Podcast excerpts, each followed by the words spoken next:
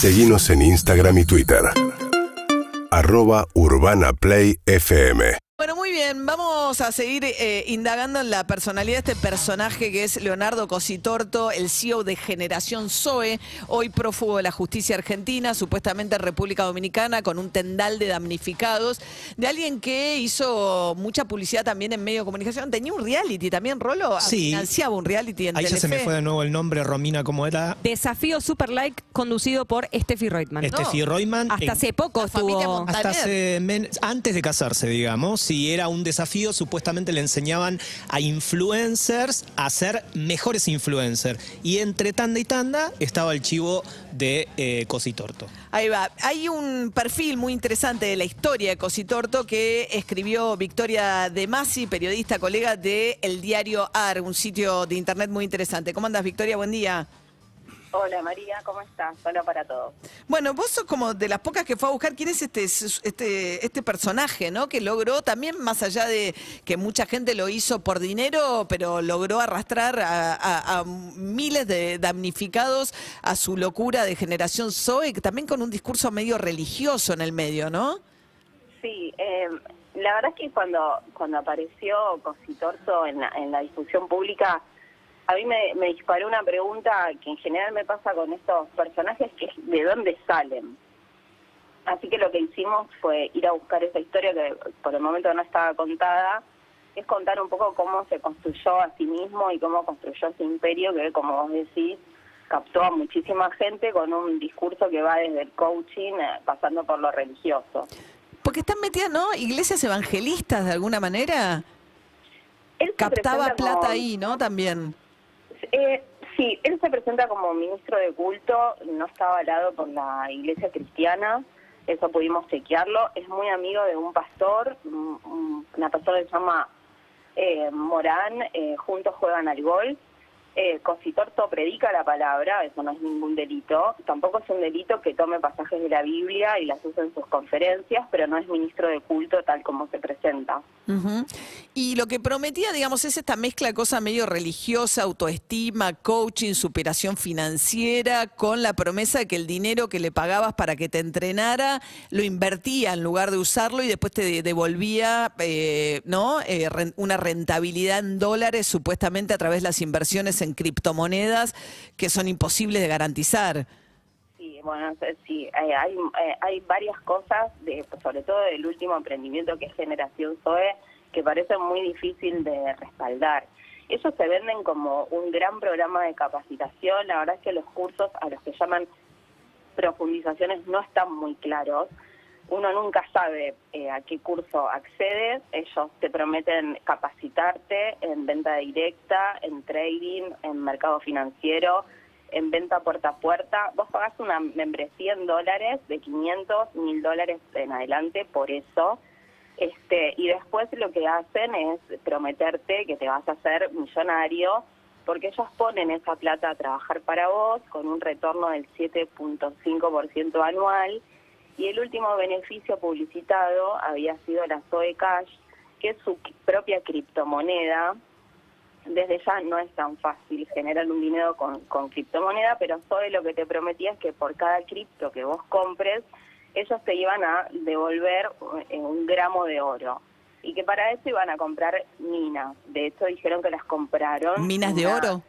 minas de oro, una en Jujuy y otra en San Juan.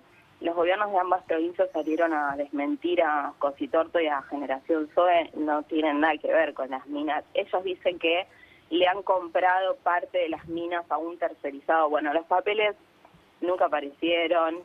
Claro, Eh, ayer nos decía alguna fiscal de Córdoba, la que empezó a investigarlo por asuntos federales, por el tema del fraude, que tampoco, que hablaron con la Bolsa de Valores y que tampoco existe el fideicomiso del cual hablan. O sea, no encontraron el destino de la plata que recaudan, a dónde va.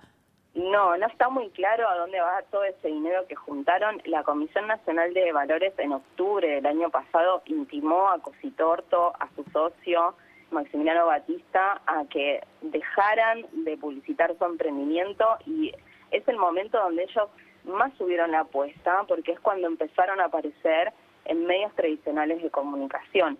abandonan un poco la comunicación en redes, estos encuentros virtuales y las giras que hacen, por, sobre todo por Latinoamérica, y pasan a publicitar el producto y, y el supuesto servicio que ofrecen en los medios tradicionales. Es ahí cuando Generación Zoe se mete en la discusión pública.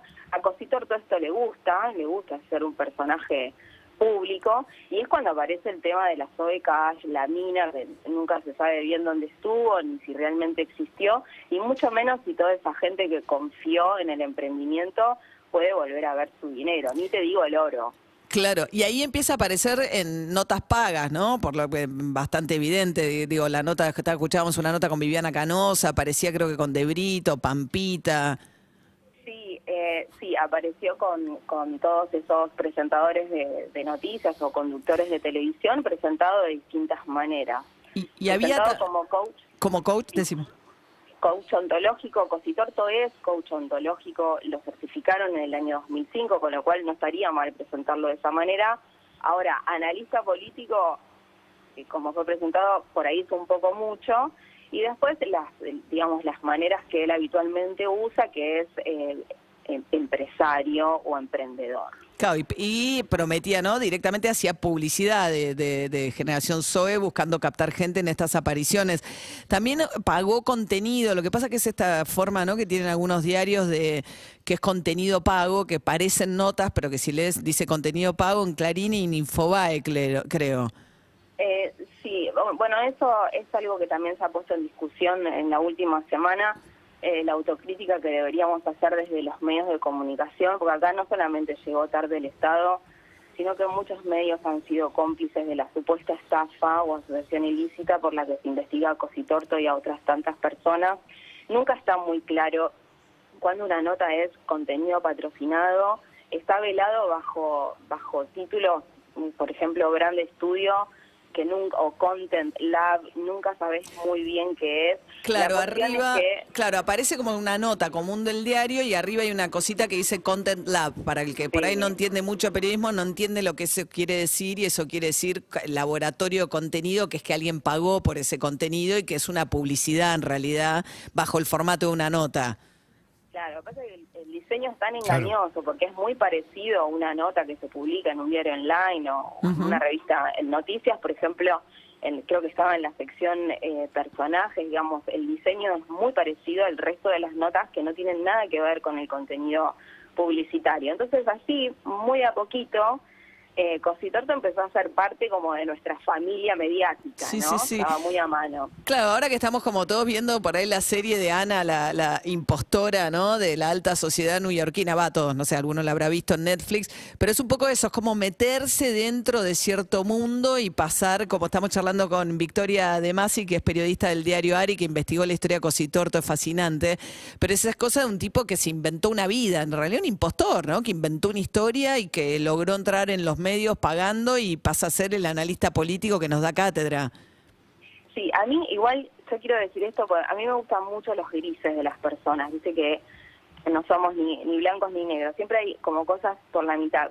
Hablé con mucha gente que se relacionó con Cositorto y sobre todo alguien que vendió para él cuando era muy joven, en los años 90, me dijo que el tipo es un motivador nato. Claro. Ver, Cositorto es una persona con muchísimo magnetismo. De hecho, en las reuniones que hacían antes de salir a vender productos, cosas muy baratas, eh, el tipo les daba esperanza a los vendedores. Estamos Claro, hablando no. de una época de nuestro país donde no había laburo, había que salir a ganarse el mango. Entonces, Cositorto es un motivador nato. El tema es que, al parecer, en, el en los últimos años, usó todas esas virtudes para generar unas empresas que le piden dinero a la gente con una promesa que después es muy difícil Claro. de cumplir, No, por lo menos. Y algunos cobraron, porque yo eh, digo, eh, o sea, esa historia se funciona y un tiempo durante la, mientras estás captando que esa máquina funciona, que usas la plata de los que están entrando para pagarle a los que ya están para que no se corte. El problema es cuando van todos juntos a pedir la plata, la plata no está. No está, claro, totalmente. Eh. Ahora, el Cositorto empezó con su papá, eh, a- aprendió el oficio de vendedor ambulante de, de su padre, empezó vendiendo libros puerta a puerta en España, es cuando conoce este esquema de trabajo que es generar equipos de vendedores que terminan trabajando para uno Eso que él arma en España con libros, en los 90 viene acá a Buenos Aires y lo transforma en ollas, calculadoras, diccionarios, Claro. perfumes. Lo que está pasando con Generación Zoe, si vos ves la historia para atrás, es que Cositorto utiliza el mismo modus operandi, digamos, el mismo esquema de trabajo y lo reproduce a una escala grandísima y con una cosa que antes era perfume y ahora es criptomoneda. Claro, criptomonedas, cuestión- oro, coaching, religión, es una mezcla muy loca. Y la otra cuestión es que en los 90 él tenía, eh, más para los 2000, tenía sucursales de su de su empresa, Cero Oportunidad u Oportunidad en Red en todo el país y Generación Zoe tiene oficinas en toda Latinoamérica, en Estados Unidos y en España, con lo cual la expansión del negocio es mucho más grande que los emprendimientos anteriores. Claro, claro. Y tenía fútbol, también tiene varios equipos de fútbol a los que auspicia. Veremos cómo sigue eso. Bueno, Victoria de Masi, periodista del diario AR, un perfil de Cositorto muy apasionante. Gracias, Victoria. Gracias a ustedes, María, un beso grande. Un beso. urbanaplayfm.com